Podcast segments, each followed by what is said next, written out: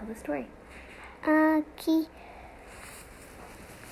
I'm very excited for this story, and it's called the Fun Kids Story Club. This is just the beginning. I'll tell, tell the story a little bit later, and um, it's the evening right now, but I can't wait for an adventurous story. Let's go! Woo! This today's story's called Mike and the Dragon of the Deeps. One day, Dave was out swimming in the ocean.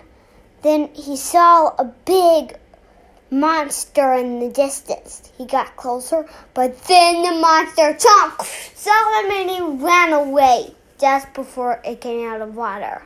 But then suddenly a giant spider appeared. It was like as big as a school bus.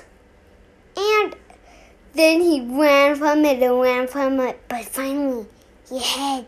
But then the monster jumped at his and tried to gobble him up, but then the spider shot his web and caught it. And then he lived happily ever after.